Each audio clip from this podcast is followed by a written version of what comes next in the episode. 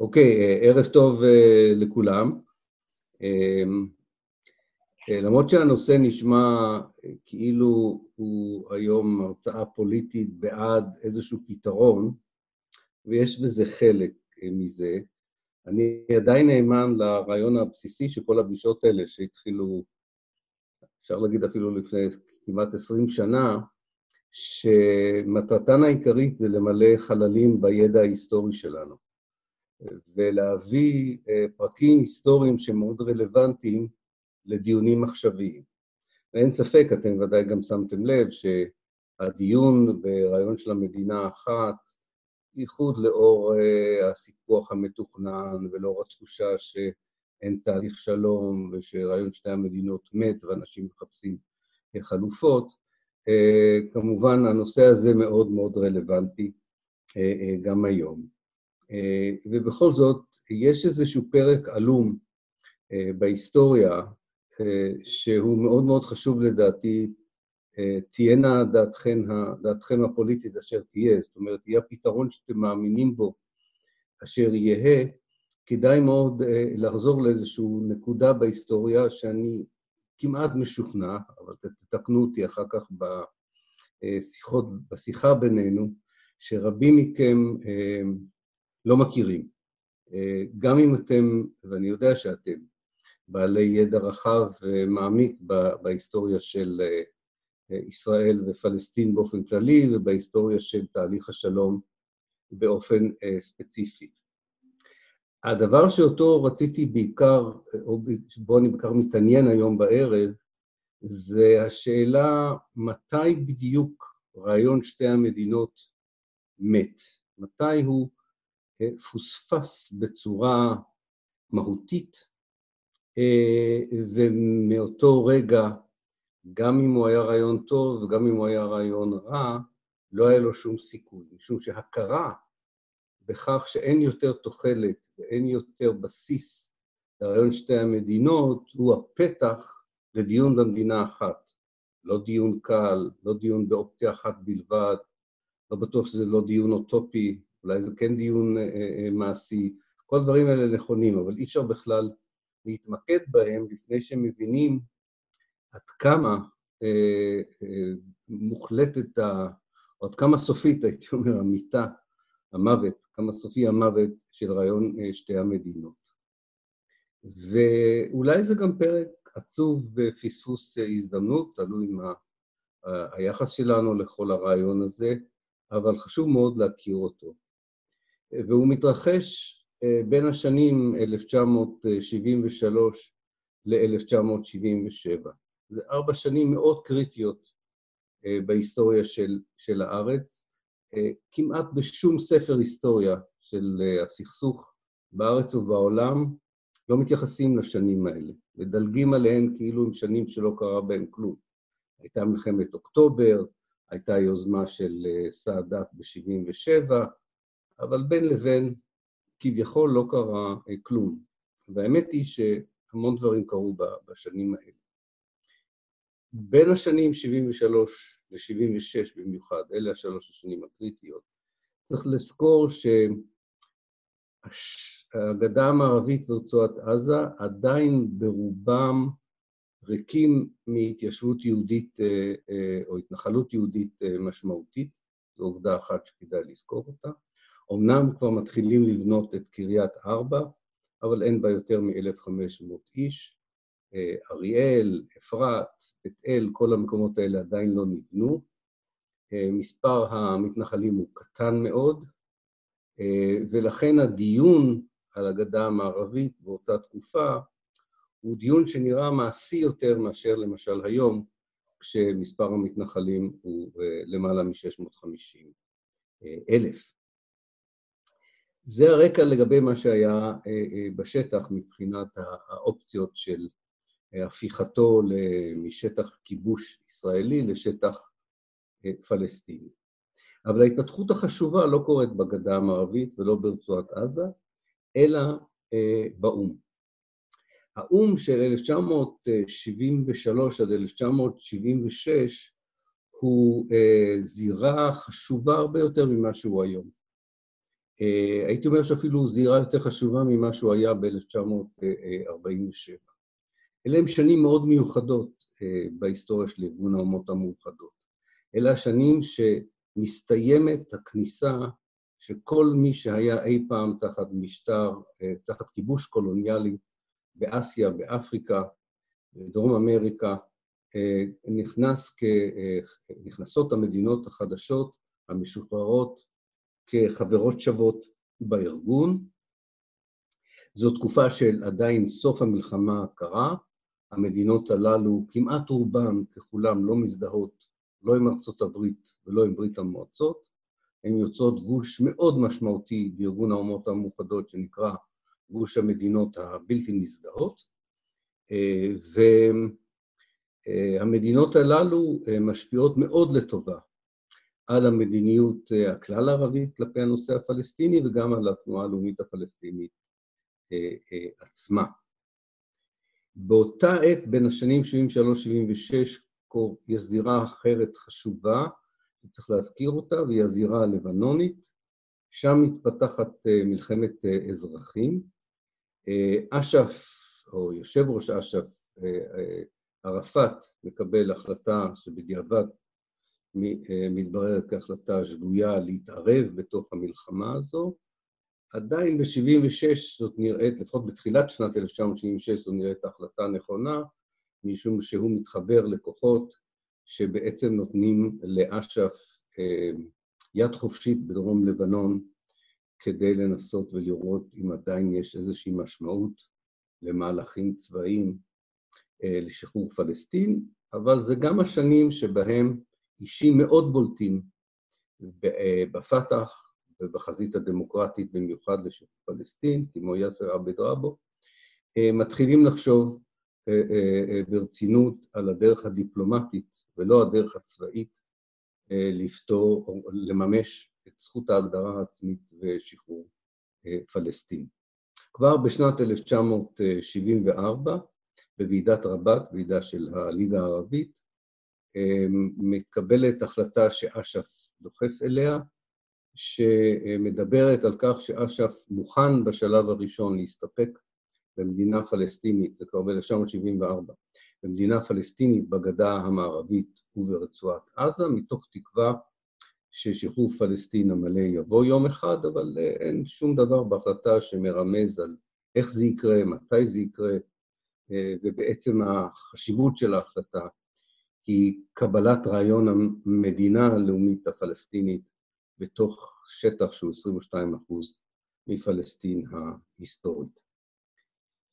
על רקע ההצלחות שלו בלבנון, על רקע ההצלחות שלו אל מול הליגה הערבית, על רקע, על רקע התמיכה הגדולה של מרבית מדינות העולם, רובם מדינות חדשות שהשתחררו, מגיע אש"ף לארגון האומות המאוחדות, בפעם ראשונה מתקבל, הארגון מתקבל כמשקיף, לא כחבר, זאת אומרת, ב-1974 אש"ף, נציג אש"ף, יכול לשבת בישיבות של העצרת הכללית ובישיבות של מועצת הביטחון, אבל אין לו כמובן זכות הצבעה. אבל היתרון הגדול, נציגות אש"ף באו"ם שותפה למשא ומתן עם כל מי שחבר באו"ם, והיא גם נמצאת בתוך ארצות הברית, אחרי שנים שבהם היא הודרה לחלוטין, אש"ף הודר לחלוטין מהנוף הפוליטי האמריקאי, שנחשב לחלוטין ובאופן בלעדי בידיה של ישראל והלובי הפרו-ישראלי.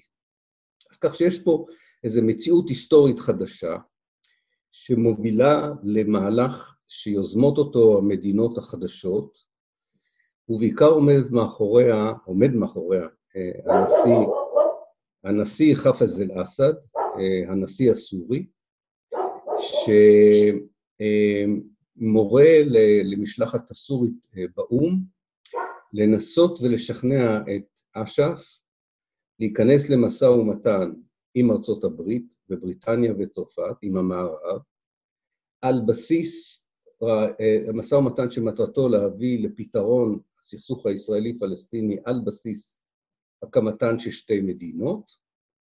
הרעיון היה להגיע לעצרת הכללית, לעצרת הכללית בשנת 1976 עם טיוטת החלטה שתועבר קודם כל על ידי העצרת הכללית באו"ם ואחר כך תאושר על ידי מועצת הביטחון, שבה בעצם יש הסכמה בינלאומית רחבה על כך שהפתרון הנכון לסכסוך הישראלי-הפלסטיני הוא פתרון שתי המדינות, על בסיס החלטה שכבר התקבלה בסוף מלחמת 67', החלטה 242, מי שזוכר, זו החלטה שקוראת לישראל לסגת מהשטחים שהיא כבשה במלחמה תמורת שלום עם מדינות ערב. מה שמעניין בכל המהלך הזה, שאנחנו יודעים עליו הרבה יותר היום, משום שהאו"ם לאחרונה שחרר כמעט את כל המסמכים על הדיונים שהיו בין המשלחות השונות, גם המשלחת הישראלית, גם המשלחת הפלסטינית, גם המשלחת הסורית, אנחנו מקבלים תמונה מאוד מרתקת ומעניינת. הייתי אומר, אנחנו מקבלים קלוז-אפ על הגסיסה והמוות הסופי של פתרון שתי המדינות. זה מתחיל בכך שיש נכונות באש"ף, אחרי דיונים מאוד קשים, בתוך המועצה הלאומית הפלסטינית, בתוך הוועד הפועל הפלסטיני, בין גופים יריבים בתוך אש"ף, האם ללכת על המהלך הזה. ובסופו של דבר, זו תמיד הייתה הגדולה של ערפאת. ערפאת מוביל לקונצנזוס שאומר, בואו לא נפספס את הרגע הזה באו"ם, בואו נראה אם אפשר ללכת עם זה קדימה. בעיקר הוא מציין את העובדה שזה יכול לשנות לחלוטין את היחס של המערב לאש"ף, שעד לאותו זמן לא הכיר בארגון, זאת אומרת, הממשלות המערביות לא הכירו בארגון, וערפאת חשב שיש פה הזדמנות קודם כל לקבל לגיטימציה בינלאומית. שנית, לא רק הוא, הרבה אנשים מסביבו כבר הפנימו שבמאבק מזוין אי אפשר יהיה לשחרר את פלסטין, ושצריך לתת הזדמנות למהלך דיפלומטי ופוליטי, מאחר שכבר אסטרטגית באש"ף כבר ב-1974 היו מוכנים להתחיל במימוש השחרור של פלסטין בהקמת מדינה פלסטינית בגדה המערבית ברצועת עזה. מה שמרתק בדיונים האלה בין המשלחת הסורית, המצרית, הפלסטינית, האמריקאית והפקיסטנית, הרבה, משלחות היו מעורבות בזה, שעולים שם כל השאלות, עולות כל השאלות שאחר כך יהיו רלוונטיות גם היום. זה מתחיל בכך שאש"ף מציין את הקלף החזק ביותר שיש לו, שהוא לא מוכן בשלב ההוא לתת אותו, האמת שעד היום גם אבו מאזן לא מוכן לתת אותו. וזה השלב של הכרה רשמית בישראל כמדינה יהודית. כל מי שמעורב בזה, כולל האמריקאים, צריך להגיד את זה, תחת משטרו של הנשיא פורד, עדיין קרטר לא נבחר, מבינים את זה, מבינים את העניין הזה, אבל כמו שערפאת עצמו אומר בדיונים האלה, וגם שליחיו אומרים בדיונים האלה, האיש המרכזי היה פרוק קדומי, האיש שהיום עומד בראש החזית נגד אוסלו. אומרים, אתם יודעים, ברגע שאש"ף מקבל את החלטה 242, הוא גם מכיר במדינת ישראל. הוא לא יכול להכיר באופן רשמי, הוא גם לא צריך להכיר באופן רשמי. זו התחלה של משא ומתן, שבו כבר מראש הפלסטינים ויתרו על 80% מהמולדת שלהם. אש"ף דורש כמובן שזכות השיבה לפלסטינים תהיה חלק ברור מההסכם, זאת אומרת שלא לא ניתן יהיה לא לכלול את זה בהסכם, הוא דורש שגם יהיה פינוי צבאי ישראלי מהגדה המערבית והקמה של מדינה פלסטינית עצמאית. אגב, כל שלוש התביעות האלה של אש"ף מעוגנות לחלוטין בחוק הבינלאומי ובהחלטות קודמות של האו"ם, כך שאש"ף לא הביא שום דבר לשולחן הדיונים שלא הוסכם כבר על ידי הקהילה הבינלאומית.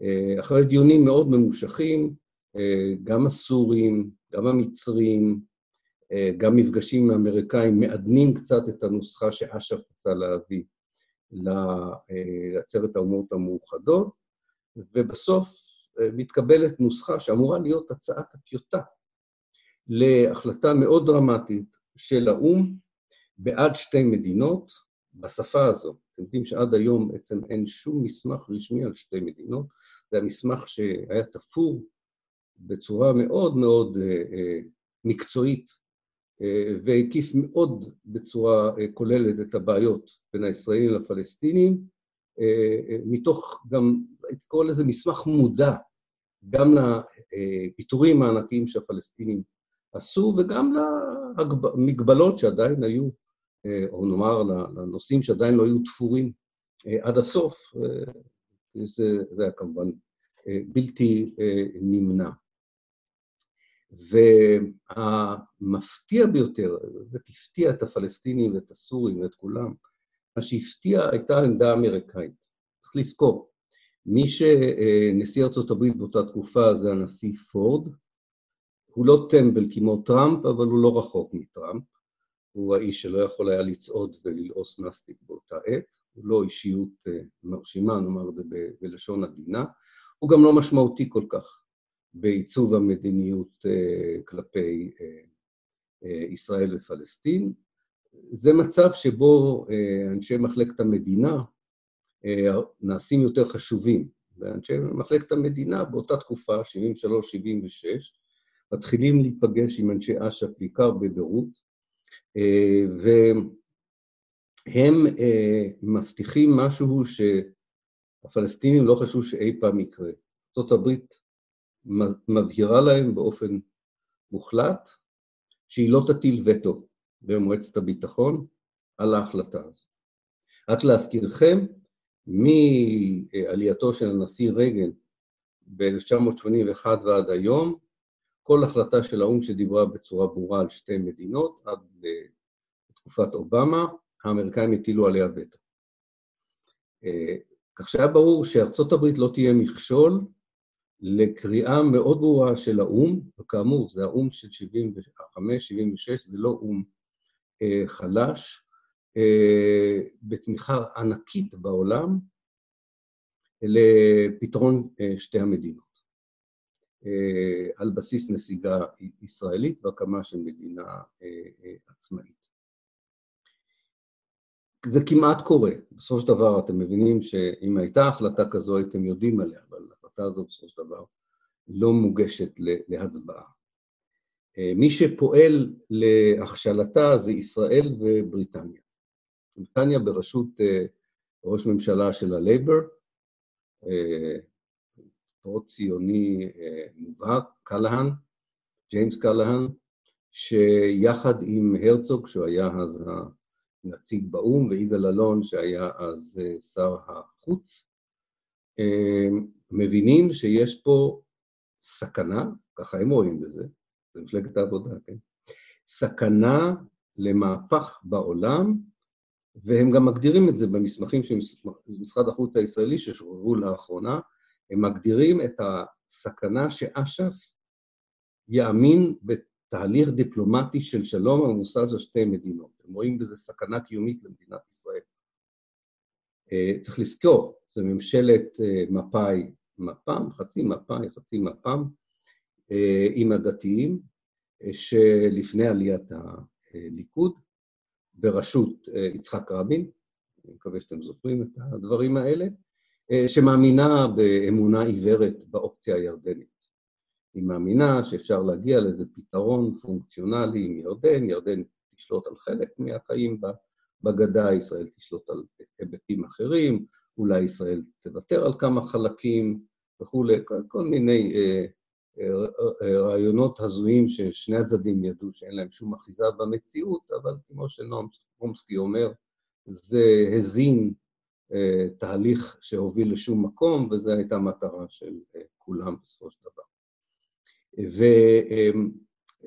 ובישראל הייתה חרדה עמוקה מהאפשרות, לא רק מהאפשרות שהאו"ם יכריז על פתרון שתי המדינות בצורה ברורה, שעד אז הוא לא הכריז עליה, כפתרון הרצוי והמקובל על דעת הקהל העולמית, אלא שזה יהיה בהסכמה, או לפחות בהסכמה פסיבית, של ארצות הברית. זאת אומרת, הסכמה בשתיקה של ארצות הברית. והמדינה היחידה שהייתה מוכנה להתגייס לעזרתה של ישראל כדי להכשיל את רעיון שתי המדינות הייתה בריטניה.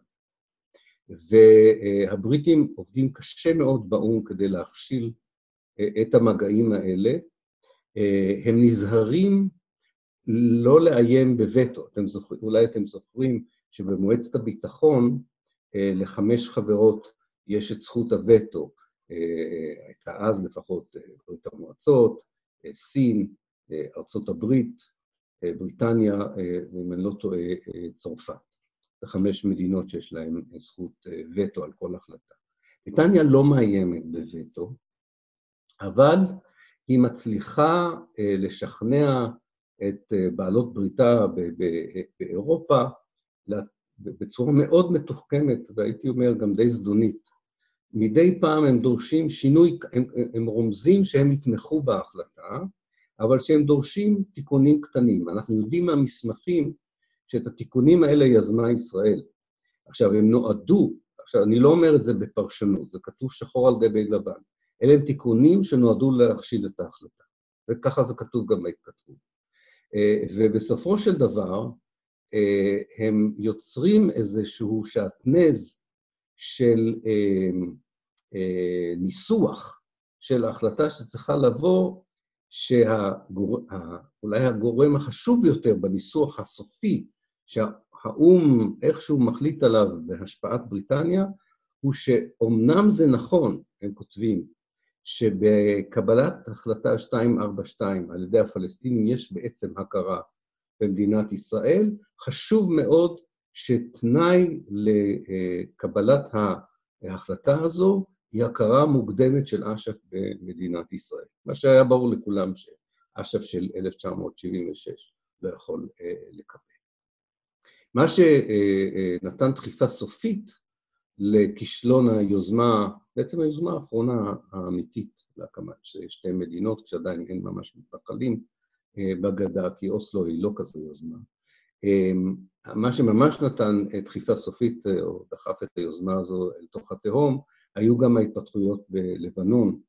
אה, הדיונים האלה התחילו ב, בינואר 76' והם נמשכו חודשים על חודשים, ובינתיים בלבנון אה, התהפך, מזלו של אה, אש"ף, של הארגון, הוא מצא את עצמו בעימות צבאי חזיתי עם סוריה, ובעצם כבר הסורים כבר לא התחשק להם אה, לעזור לאש"ף אה, בארגון האומות המאוחדות אל מול שאר המדינות, והם פורשים בכלל מן המאמץ לנסות אה, לדחוף להצעה שכזו, וההצעה הזו לאט לאט, כמו הרבה הצעות טובות שהיו באו"ם, נדחקת לפח האשפה של ההיסטוריה. מה שקורה אחר כך זה כבר, הייתי קורא לזה הסידורים ללוויה של פתרון שתי המדינות, יש מהפכים פוליטיים בכמה וכמה מקומות, כמו שאתם יודעים. בישראל עולה לשלטון הליכוד, אה,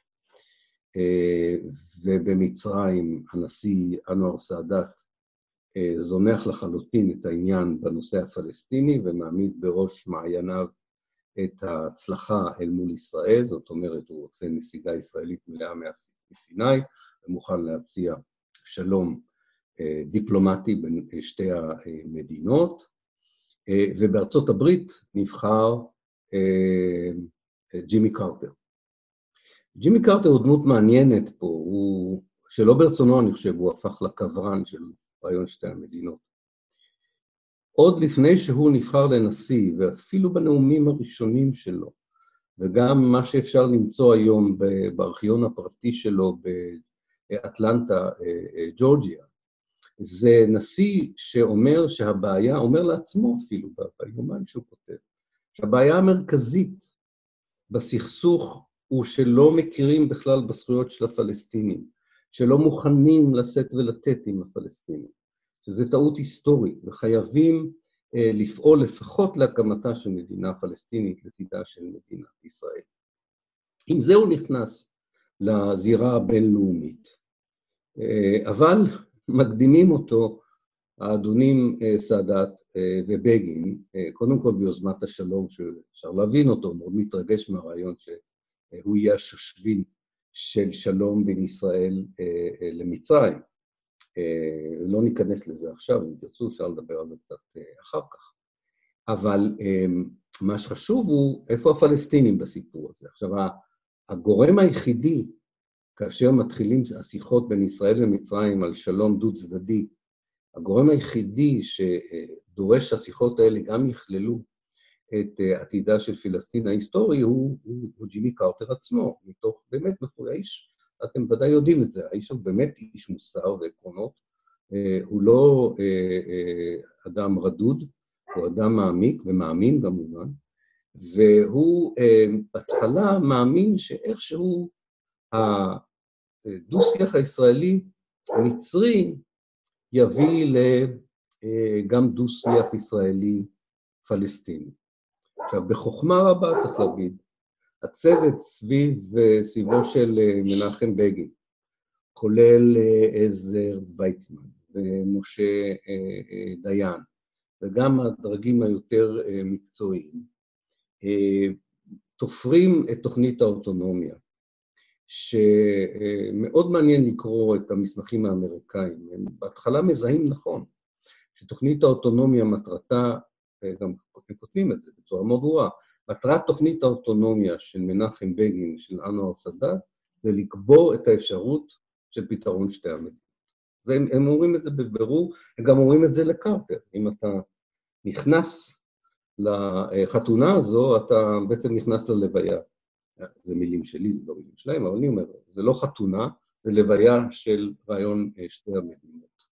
לזה תוכלו להוסיף כמובן שהליכוד מתחיל במפעל מאוד מאוד רחב של התנחלות יהודית, אז כבר כן מוקמות בשנים 77 עד 82, 83, מוקמות כבר ההתנחלויות הגדולות שהופכות בעצם לערים קטנות, כמו אריאל, בית אל, אפרת. ואומרים לקרטר, תשמע, אבל בינתיים בלאו הכי היישוב היהודי בגדה המערבית הוא מאוד משמעותי, ולכן צריך לדבר על אוטונומיה ועל מין חלוקה, שאנחנו מכירים אותה מאוסלו, בין שטחים שישראל צריכה לבין שטחים שישראל לא צריכה, בין שטחים שהפלסטינים יכולים לשלוט עליהם באופן אוטונומי, לבין שטחים שכדאי שיהיו תחת שליטה ישראלית ישירה. כמו שאתם יודעים, שיחות האוטונומיה האלה, שלחלוטין נדחו על ידי אש"ף, אש"ף לא קיבל את העיקרון הזה, זו הייתה גם נפילה אדירה מההצלחה הבינלאומית שנתיים קודם. כל העולם הזה של המדינות הבלתי מזדהות, שבעצם היה משקל נגד לתיווך אמריקאי לא הוגן לאורך השנים, וגם תיווך אמריקאי לא הוגן שיהיה אחר כך, כל המדינות האלה הורחקו על ידי ארה"ב לחלוטין מאיזושהי מעורבות במשא ומתן בין ישראל לפלסטינים ולירדנים ולמצרים. רייגן, הנשיא רייגן שמחליף את קרטר, ובתקופתו, כשהוא עולה לשלטון ב-81, שיחות האוטונומיה עדיין נמשכות, מזהה את אש"ף כחלק מציר הרשע של ברית המועצות, וגורם לכך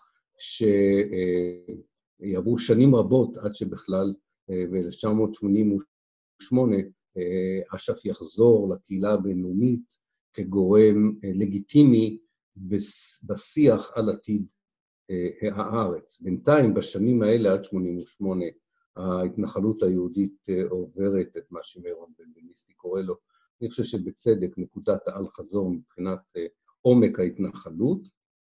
מצד שני, רעיון האוטונומיה, ופה גם אריאל שרון נכנס לתמונה כשר הביטחון ב-81, רעיון האוטונומיה מתחיל להיות מקובל לא רק על מי שקרוב לליכוד, אלא גם על מפלגת העבודה, גם על מפלגת העבודה. ויש פה איזה מיזוג של שיח על שתי מדינות, שמשמעותו בעצם הקמת אוטונומיה פלסטינית בחלק מהגדה המערבית, ואז עדיין חשבו שאפשר לעשות את, להביא את אותו מודל גם לרצועת עזה, כמובן, רצועת עזה הסיפור השתנה. אה, אני חושב שדיברנו בפגישה אה, קודמת כיצד אה, אחרי מלחמת אה, לבנון ב-1982 ואחרי הטעות של ערפאת בתמיכה בסדאם חוסיין ב-1991, אה, כמובן אש"ף גם מפסיד את הנוכחות הבינלאומית שלו גם בגלל הריחוק הגיאוגרפי, הוא נאלץ לעזוב, לפחות מפקדותיו, נאלצות לעזוב את לבנון כבר ב-82, ב-91' הוא מפסיד תמיכה של מדינות שמרניות בעולם הערבי, שזה גם הפסד כספי לניהול המאבקים הדיפלומטיים, ודיברנו על זה לפני, בפגישה הקודמת, זה אחד הגורמים שהביא להתפרצות האינתיפאדה הראשונה. אבל לא ניכנס לזה כי דיברנו על זה. מה שחשוב עבורי הוא פה משהו שבאמת למדתי מנועם חומסקי. חומסקי אומר בצדק, אנחנו נוטים לחלק את העמדות בסכסוך הישראלי-פלסטיני לעמדות ישראליות ופלסטיניות. הוא אומר, זה נכון, ברמה מסוימת זה נכון, אלה שני הצדדים שנאבקים בו, אבל הוא אומר, בעצם המאבק, בעיקר בגלל החולשה הפוליטית, הכלכלית והצבאית של הפלסטינים, המאבק הוא בין, הוא בין שתי קבוצות בקהילה הבינלאומית. הוא קורא להם קבוצת הסרבנים, סרבני השלום, וקבוצת תומכי השלום. והוא אומר, ברגע שבקבוצת סרבני השלום, ואתם יודעים שחומסקי, בניגוד לדעתי, אנחנו כתבנו גם ספר על זה ביחד, תומך נלהב ברעיון שתי המדינות. הוא אומר, ברגע שבחזית הסרבנות הבינלאומית, ואני חושב שהוא מאוד צודק לגבי השנים שנות ה-70, נמצאות בחזית הזו, בסופו של דבר, ארצות הברית ומערב אירופה ומדינות שמרניות בעולם הערבי, לא חשוב עד כמה מרשימה הקואליציה של תומכי השלום, קשה להם מאוד להתמודד עם הכוח העצום שביחד מרכזות המדינות האלה שמרכיבות את קואליציית סרבנות השלום. כמובן, מה שחומסקי מנסה פה לומר לנו, שגם, והוא הרי לינגוויסט, בלשן, מה שמעניין אותו זה השפה, כמובן, הנשק העיקרי של קואליציה סרבנות השלום, היא לקרוא לכל מי שתומך בשנות ה-70 ברעיון שתי המדינות סרבן שלום. רייגן בכלל הופך את התומכים של שתי המדינות לטרוריסטים, חלק מציר רשע שברית המועצות עומדת במרכזו. עכשיו, כמובן, הנסיבות השתנו עם השנים, בסופו של דבר, אבל אני רוצה לסיים בקשר שבין כל הסיפור הזה להסכם אוסלו. הסכם אוסלו, מהבחינה הזו, הוא לבוש חדש לרעיון ישן. הסכם אוסלו לא בנוי על המודל של שתי מדינות, חשוב מאוד להגיד את זה. אני אומר לכם את זה גם מתוך ידע פנימי, כמי שהיה שותף לפחות לתחילת השיחות בין הישראלים לפלסטינים. הסכם אוסלו בנוי על מודל האוטונומיה, לא על מודל שתי המדינות. הוא בנוי על המודל של איזשהו שלטון, מידה של שלטון עצמי פלסטיני בחלק מהגדה המערבית ובחלק מרצועת עזה, כסוף הסכסוך בין ישראל לפלסטינים, משום שלפלסטינים יהיה עדיף לקבל את הנוסחה הזו מאשר המציאות בשטח. כמובן, ההפך בדיוק קרה. הנוסחה הזו יצרה מציאות הרבה יותר נוראית מהמציאות שהייתה לפני הסכם אוסלו. ולכן, אפילו אני, כשאני טוען, אולי באחת ההרצאות פה, אני אמרתי שאני חושב שרעיון שתי המדינות מת בשנת 2000, כאשר אריאל שרון ואחר כך אהוד אולמר מדברים על חד-צדדיות כדרך הנכונה הישראלית, זאת אומרת, לקבוע באופן חד-צדדי מה ישראל רוצה, ואחר כך מי שרוצה יקבל את זה, ומי שלא רוצה שלא יקבל את זה, אין בעיה לכפות את זה. וזה נכון שזה ממשיך גם היום, אבל האמת היא, ב-2000 כבר לא היה את מי להרוג. הרעיון הזה כבר לא היה קיים. מה, לסיכום, מה אני לומד מהסיפור הזה? אני חושב ש... ואני אומר לכם באופן כן את עמדתי, אני באמת תומך המון המון שנים ברעיון המדינה אחת, לא ברעיון שתי המדינות. אבל יש פה איזושהי הצצה לגורמים שמשפיעים על חיינו, שכביכול עומדים לצידנו, אבל בעצם מחרבים כל הזדמנות לאיזשהו דיאלוג אמיתי, לאיזשהו פיוס אמיתי, ושלוש טעויות גדולות צצות מהסיפור הזה, שעדיין אפשר לתקן אותן. ואני בזה אסיים, ואני אפתח את, ה, את השיחה לדיון. הטעות הראשונה היא לחשוב שהמתווך היחיד, המשמעותי, הרצוי והמצוי הוא ארצות הברית, כאשר יש נכונות עצומה בעולם האפרו-אסיאתי, או במה שאז היה קרוי גוש המדינות הבלתי מזדהות. אה, היום אפשר לקרוא לזה העולם המוסלמי, דרום-מזרח אסיה, דרום אמריקה, אה, אה, אפריקה. הם הרבה יותר, המדינות האלה והארגונים האזוריים שלהם, מנגנונים שונים שיש להם, של שנים של פתרון סכסוכים, גם מול קולוניאליזם מערבי וגם מול uh, מציאויות שהקולוניאליזם המערבי הותיר אחריו, כן? אלה הם הגורמים היחידים במערכת העולמית שיכולים לעזור באמת באופן קונסטרוקטיבי, באופן חיובי, לפתרון. אז זו טעות אחת מאוד גדולה של כל מי שהלך על כיוון של מה שאפשר לקרוא לו פקס אמריקן, שלום אמריקה.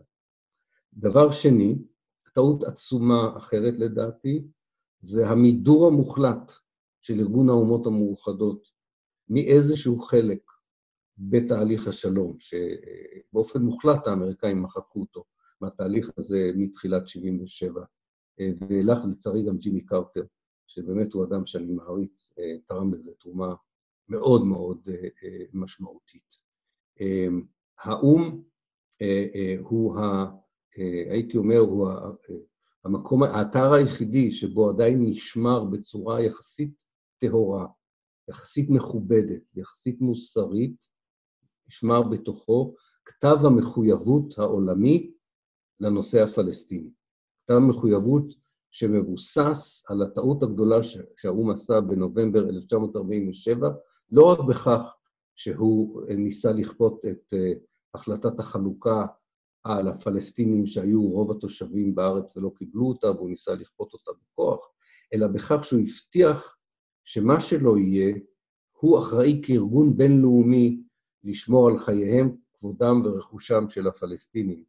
אה, לא רק שהוא נכשל במשימה הזו, הוא אפילו לא ניסה אה, אה, לעשות אותו.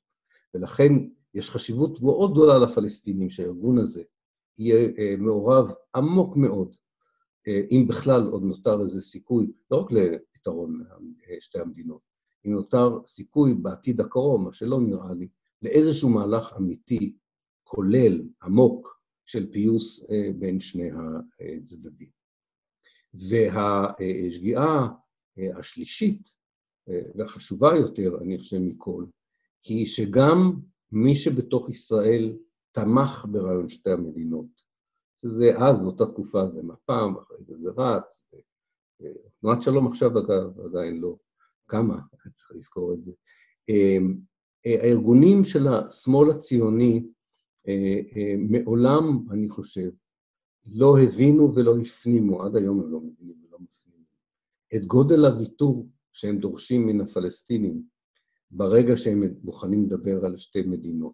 עכשיו, לא משנה, גם אם אני צודק, שכבר לא כדאי לדבר על שתי מדינות, וכבר אין סיכוי, גם לא כדאי וגם אין סיכוי, כדאי לזכור את הפרק הזה של נכונות פלסטינית למען שלום, למען פיוס, אל מול מדינה שבראשה עומדת תנועה כביכול של שמאל, או סוציאל דמוקרטית, שכביכול מייצגת את מחנה השלום, ולחלוטין מסרבת למשא ומתן אה, עם הפלסטינים. הפלסטינים, אה, והיא רק תהיה מוכנה לו אחרי האינתיפאדה הראשונה, וגם אז מתוך מעשה ערמומי ומניפולטיבי שמנסה לכפות על הפלסטינים את הרעיון של עירייה אחת גדולה, או עירייה רבתית בגדה המערבית כתחליף אה, למדינה וכנוסחת אה, סוף הסכסוך ישראלים לפלסטינים. אני חושב שכדאי לחשוב על שלוש הטעויות הגדולות האלה ובוודאי יש עוד כאלה שאני לא אה, ציינתי, אה, אבל אני אה, מאוד אשמח לעצור פה ולשמוע את דעתכם ואת שאלותיכם.